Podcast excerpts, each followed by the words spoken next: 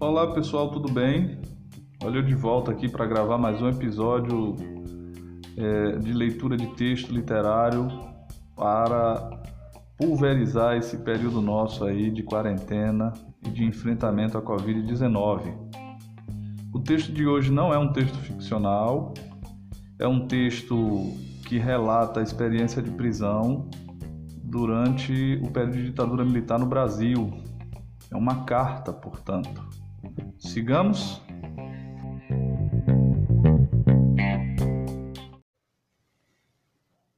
Sexta-feira, 12 de maio de 1972. Hoje, às zero hora, iniciamos greve de fome contra o isolamento de companheiros que desde ontem começaram a ser transferidos para a penitenciária estadual. Desconfiamos que esta medida porá em risco a vida dos companheiros transferidos. As condições na penitenciária são bem piores que as do presídio Tiradentes. Por que um gueto de presos políticos? Ontem nos deixaram Mané Cirilo, Celso Horta, Chico Gomes, Altino Dantas e Alberto Becker. Hoje de manhã seguiram Gilberto Belloc, Manuel Porfírio, Antônio Espinosa e Vicente o Espanhol. Participam da greve as celas 16, 17, 21, 19, 3 e 1. Alguns companheiros da cela 2 e 6 aderiram e foram transferidos para uma daquelas celas. Boa parte dos presos políticos também participa. O resto do pessoal tem outra maneira de pensar. Bem cedo, quando o carcereiro abriu a cela para tirar o lixo, havia pouca coisa, ontem tomamos apenas sopa.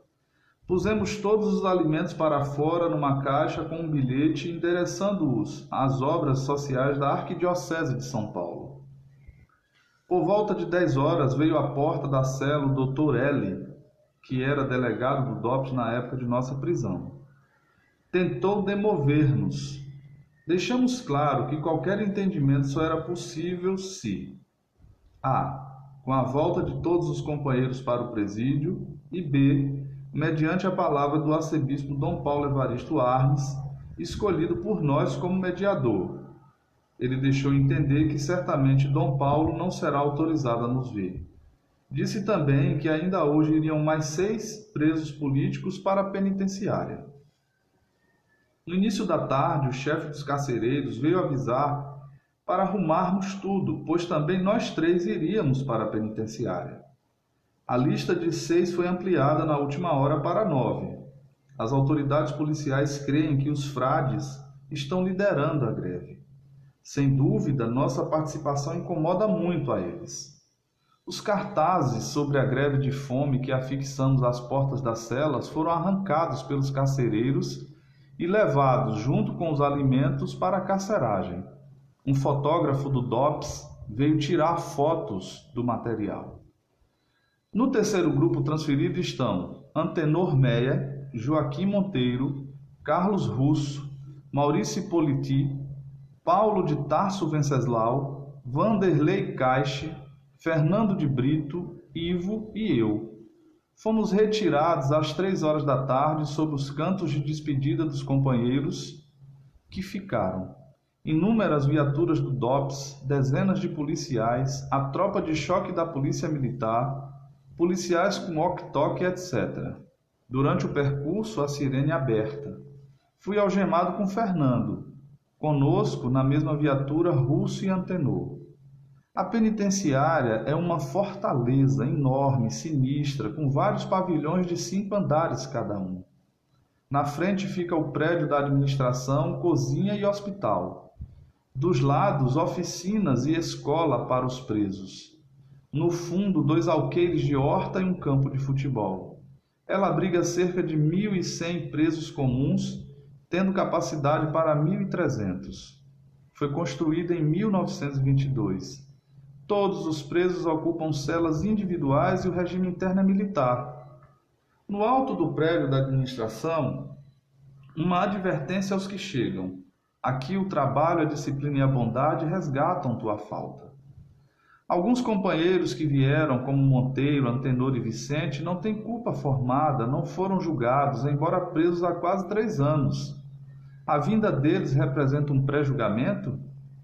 Ingressar neste imenso mundo de dor e miséria, verdadeiro sarcófago de cimento e ferro, é como fazer uma romaria. Na sessão de inclusão, preenchemos uma pequena ficha e fomos inteiramente despidos para a revista. Olharam peça por peça de nossa roupa. Deram-nos um uniforme igual ao dos presos comuns: calça, calção e blusão caque, de brim, camisa de malha amarela e sapatos pretos. Do que era nosso, ficamos apenas com as meias. Ainda bem que eu trouxe dois pares enfiados nos pés, dos quais um é de lã. Passamos pela barbearia, onde bigodes foram raspados e os cabelos reduzidos. O médico, Dr. De Rezende, veio indagar se não tínhamos nenhuma doença crônica infecciosa. Revelou-me que é ministro da Eucaristia na paróquia da Aclimação e cursilista.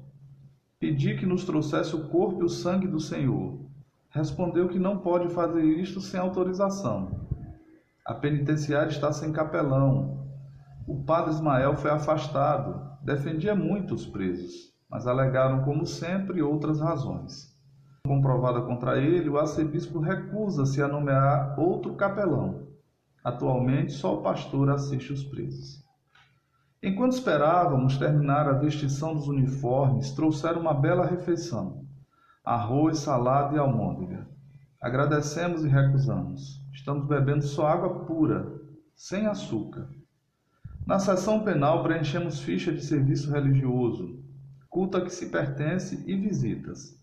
Em princípio, só parentes em primeiro grau e apenas 40 minutos por semana. No prontuário, dados pessoais. O diretor penal, Dr. LG, esteve conosco. Dissemos de nossa decisão de permanecermos sem comer até que sejam atendidas nossas reivindicações. Reunificação dos presos políticos, visita semanal entre os casais presos. Contou que não queria aceitar-nos, mas foi obrigado.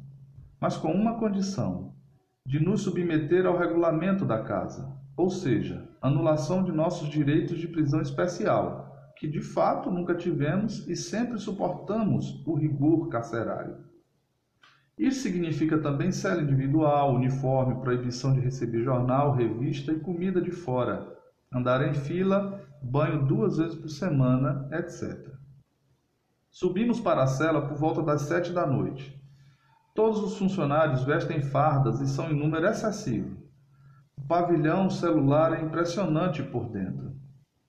Na entrada há uma enorme gaiola onde fica o guarda que controla o movimento geral. Aberta a grade central, seguimos por um estreito corredor. De um lado as celas, de outro grades imensas que chegam a 30 metros de altura, cobrindo os cinco andares. É a típica penitenciária de filmes norte-americanos. Cada um de nós recebeu um número que aqui dentro vale mais que o nome. O meu é DP2405.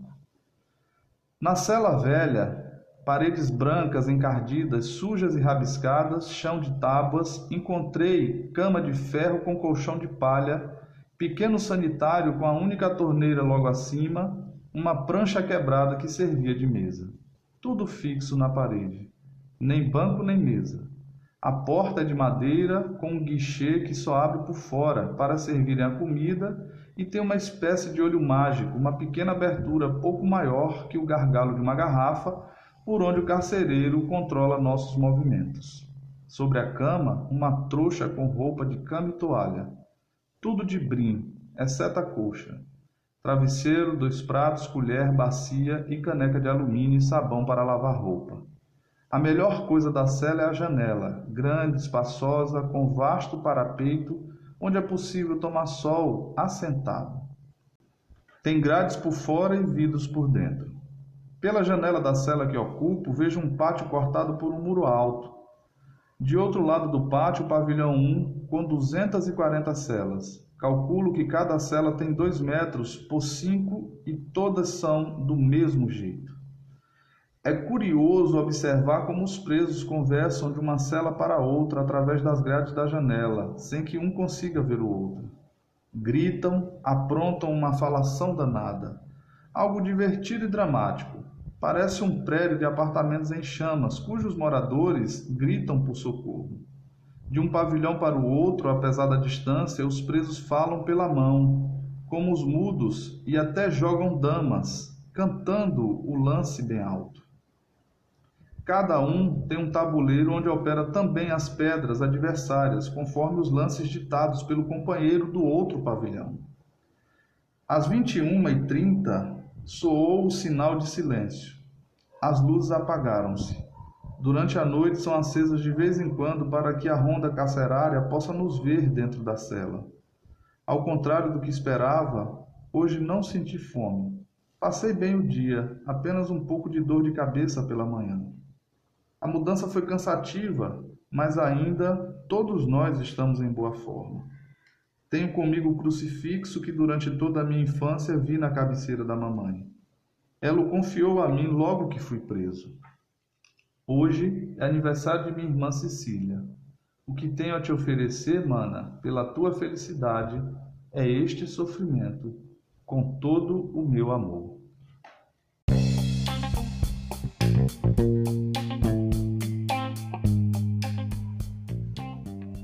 Texto lido, conforme se pôde ouvir, ele não tem título, ele é encabeçado apenas com a datação. É um texto retirado do livro chamado Cartas da Prisão, do Frei Beto, dentro do qual há cartas escritas pelo autor às pessoas de sua convivência enquanto esteve preso no período de ditadura militar no Brasil.